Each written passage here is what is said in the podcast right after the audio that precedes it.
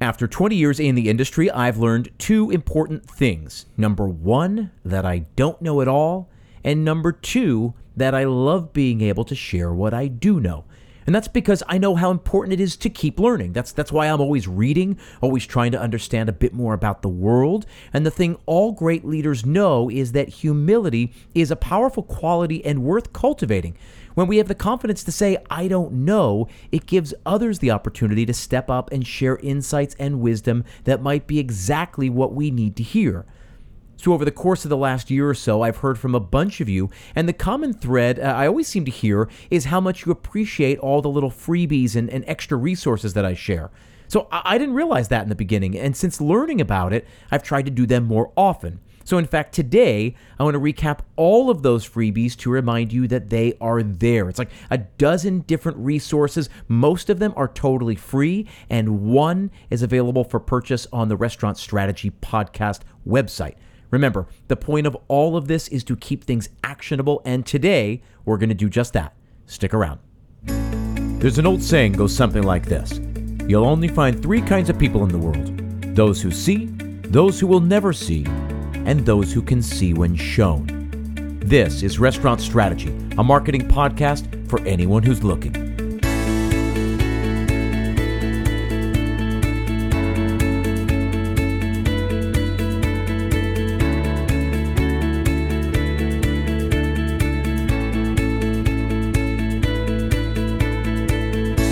Hey everyone, thanks for tuning in. My name is Chip Klose, and this is Restaurant Strategy, a marketing podcast dedicated entirely to the restaurant industry.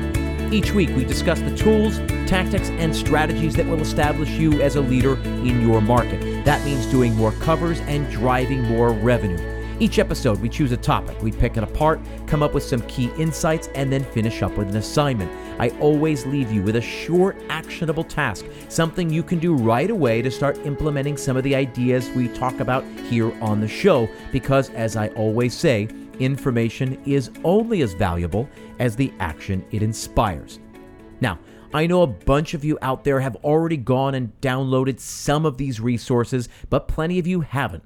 So I thought it might be worthwhile to recap those episodes, refresh our collective memories, and remind you how to go and get the downloads that correspond with each episode.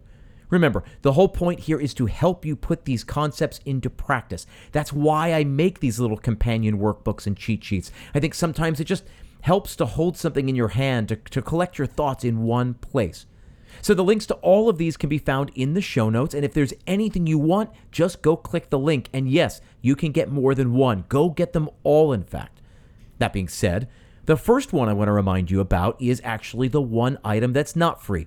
Just last month on episode number 64, we talked all about how to build a restaurant budget. Now, it was less about the nuts and bolts of running a profitable restaurant and more about shifting your mindset.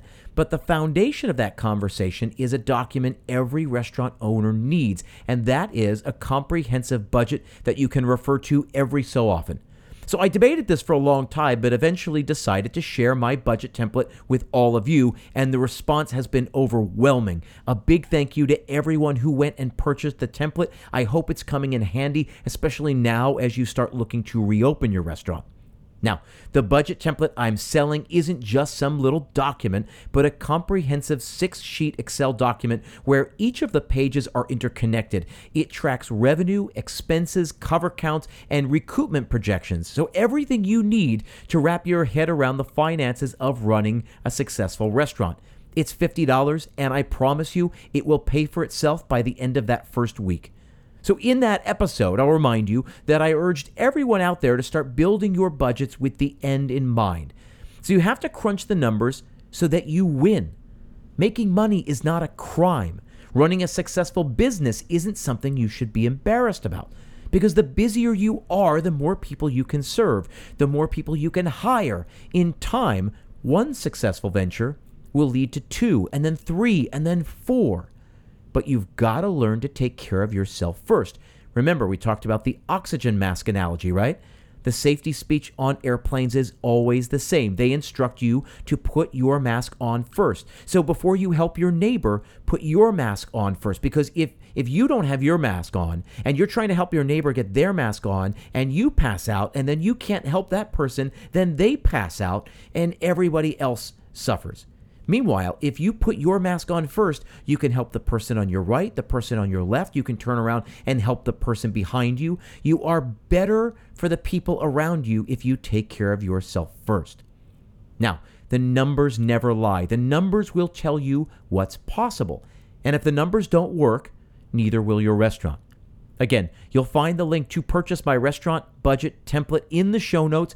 Do yourself a favor, quit guessing, and just run the numbers. Once you know your projections, you'll understand what sort of business you need to do. You'll know how much you can spend in payroll, what sort of maintenance you can afford, and on and on and on. I love this budget template. I've used it for more than a decade on all kinds of different projects. It is my secret weapon, and I'm happy to offer it up to you. If you're looking to open a restaurant or just finally get your numbers in line, then please go get the spreadsheet. Again, restaurantstrategypodcast.com. You'll find it on the shop page. You will also find the link in the show notes. Now, from here on out, all of the other resources we discuss are totally free. As Julie Andrews once said, let's start at the very beginning. It's a very good place to start. Episode number one. Can you even remember back that far? Well, on the first episode of this podcast, we talked all about marketing. I said that before we went any further, we needed to agree on a definition for marketing. And so we did just that. I explained that all marketing comes down to just three questions What's the product? Who is it for? And how can we reach them? I pointed out that it's the same for all marketers everywhere. It doesn't matter what you're selling or who you're selling it to. Those three questions are what you've got to answer. So I also pointed out that the first two questions, right, the who and the what, never change. But the third, the how, will change all the time. So, what is your product and who is it for? Before you do anything, you need to answer those questions. Then you're going to spend the rest of your time on the third part, right? How can you identify new customers? How can you attract them? How can you entice old customers to come back? How can you build loyalty so that people will talk about you to their friends and family? All of that falls under the third question, but we can't do any of that work until we get really clear on the first two. So, that first episode is a great launch pad for all of the other conversations we've been able to have on this podcast. And with that episode, I had a little workbook so that you could start to think about those questions in terms of your own restaurant. Again, you can find the link to that in the show notes. After that, on episodes number two through six, we discuss something I like to call the five marketing pillars. And these actually relate directly to our definition of marketing. So, what are the five marketing pillars? They are identity, audience, competition, differentiation, and opportunities. Now, these episodes are probably the most important ones I've recorded to date because they provide a foundation for everything else we talk about. The workbook I created follows along exactly with those five episodes. It walks you through each one so that by the time you get to the end, you're going to have a much better sense of how to market your restaurant. Basically, it's an it's an all about me exercise. You need to know your business inside and out and not just where you keep the backup menu paper and dry goods. You need to understand who you are, who you're for, and how you can find those people. So, the first step was identity, but actually, in the year or so since I first recorded those episodes, uh, I've swapped number one and number two. Now, when I work with clients here in New York, I start with pillar number two, so I'm going to do that as well here. Pillar number two is audience, and so this is where I'm going to ask you to start. You have to figure out what audience you want to serve. So, it's often been said that modern marketing is all about solving problems, and I believe that's true. You figure out who needs to be served, you identify a specific problem and then craft a solution to that problem. So before you can do anything, you need to figure out your audience. The workbook helps you learn more about this group of people. Everything from demographics to psychographics to geography to behavior, all of that is important. For example, when we talk about behavior, we really want to know about people's habits. Where else do they spend their discretionary income? Are they apt to spend some of their hard earned money with you? That entire page is about getting clear on who your audience is. Now, I'll share an example that we discuss on that episode about Lululemon. So, famously, the company is laser focused when it comes to their audience. In fact, their audience is a 32 year old woman named Ocean. She's single, loves to travel, makes $100,000 a year, and works out 60 minutes every single day.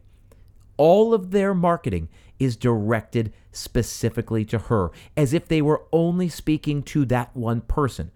And people will sometimes hear that story and say, well, wait, wait, wait, wait. I know plenty of other people who buy the clothes, not just 32 year old women making six figures. And of course, those people are right. But the brilliance of Lululemon's marketing is that it promotes aspirational thinking, meaning the 22 year old who just started at Ocean's company wishes she could be like Ocean. And the 52 year old executive still thinks of herself as Ocean. So by speaking to one person, they end up speaking to a much larger audience. And the trouble some people have when it comes to audience is that they worry about cutting out potential customers, so they go too broad. But trust me, by getting specific, it will help you find your true fans, the ones who so desperately need what you are offering. Now, from there, we talk about identity. Remember, that was the first pillar. This is about getting clear on your product, figuring out exactly what sort of experience you're crafting, right? So when you start with your audience, you'll learn how best to serve those people. You then create a restaurant that solves their problems. Identity is about locking down all of those details. So, on episode number two of the podcast, I identified six different areas to get clear on. Those are also outlined in the workbook. They are level of dining, cuisine, location, people, brand experience, and positioning. So, real quickly, level of dining is pretty straightforward, right? Are, are, you fine dining or casual or quick service or are you a food truck or a vendor in a food hall? Just write down where you fit. Next is cuisine, right? Simply, what kind of food do you serve? How would you describe it? Chinese, Italian, Mexican, French, burgers, wings, ice cream? Get specific and just try to define the kind of food you serve. Then location, specifically, where are you located? What city? What neighborhood? What street? Uh, are you in a shopping center or a mall or on a, on a main boulevard or on a tiny side street? How does your location help define who you are? Meaning, if you're on a side street, is that good because it keeps out the crowds? It helps you develop a small tribe of people who all know the secret? Or does it hurt you because it's tough to get enough foot traffic past your restaurant? How does location play into your identity? The fourth area then is the people, meaning the community you serve, right? But also, who does the serving? Who are the prominent people in your organization? Owners, chefs, managers, and other key employees. How do those people factor into the identity of the restaurant? Brand experience is a broad area where we talk about the actual dining experience. Everything from the website to business cards to signage out front to how guests are greeted, seated, and served throughout their meal. Define those steps of service and identify how they speak to the broader identity of your restaurant. How do you want people to feel when they arrive? How do you want them to feel when they leave? What will people say about the restaurant the next day when they, they talk to friends and family? These are the things you need to think about and then commit to paper. Finally, then, the last area is positioning. Of course, this is an area we talked about extensively on episodes 60, 61, and 62. So uh, I don't want to spend too much time on it here. If you if you skip those episodes, go back and, and give them a listen. Positioning has to do with figuring out where you fit in the market so you can properly communicate who you are to your potential customers. Again, those are the six areas I want you to focus on when we talk about identity, and the workbook walks you through each one step by step. Pillar number three then is competition, right? We talked about that on episode number four. It's all about figuring out who else is trying to serve that same audience. What other businesses out there are positioning themselves to try to capture the same business you're going after? Now, that episode explains exactly how you can go about figuring this out. Give it a listen and work through the workbook. At once then we figure out our competition, we're ready for pillar number four, which is differentiation. So you figure out what category you're in so that you can then craft ways to stand out. So I use the example of Carmine's in Times Square, right? So on the surface, they're just another pre theater Italian restaurant, uh, of which there are dozens just in a five or six block radius. But they separated themselves by doing family style ordering. So All of the portions are huge, meant for the table. There really is something unique about what they're doing, and it provides a key separation point from the competition. Finally, then, we come to opportunities, right? On episode number six, I said simply every choice you make is an opportunity to communicate something to your customers or to your potential customers. The lighting in your restaurant cues the diner. Is it dim and romantic or bright and energetic? The prices say something about the kind of experience they can expect. Uh, the layout of your website, the, the table silverware you select, the, the way you present the menu, every little piece provides you with an opportunity to attract the right kind of diner, the kind of diner who so desperately needs what you have. Those are the five marketing pillars. Again, episodes number two through six go into much more depth, and the workbook follows right along with them. So if you joined us only recently and didn't start at the very beginning of the show, this is probably a good time to go all the way back. Each episode of this show is meant to stack on top of the one that came before it, like a like a good college education, right? We start with the 101 courses before we get to the 201 courses. So then from there, the next freebie I offered up went with episode number 13. This is where I gave you 20 different marketing ideas to try to boost business, right? I sat down and just scribbled down a bunch of ideas that came to mind and then made a cheat sheet to go with them. The point was to have you go download the cheat sheet, see which ideas you might be able to steal, and then find ways to implement even just two or three of them. Of course, then the secondary goal was that the list might then spark some inspiration. Maybe one or two of my ideas would lead you to another, even better idea. Then on episode number 22, we were talking uh, all about capturing food photography, and I went through in detail my setup for a food shoot. So it's a great episode packed with all kinds of tactical how to information, but the resource guide that goes along with it is even more incredible. It literally shows you every single piece of equipment I recommend, along with links to purchase them. Again, you can get that. The link is in the show notes. On episode number 37, I shared my experience running the New York City Marathon and the 10 takeaways I had running that day.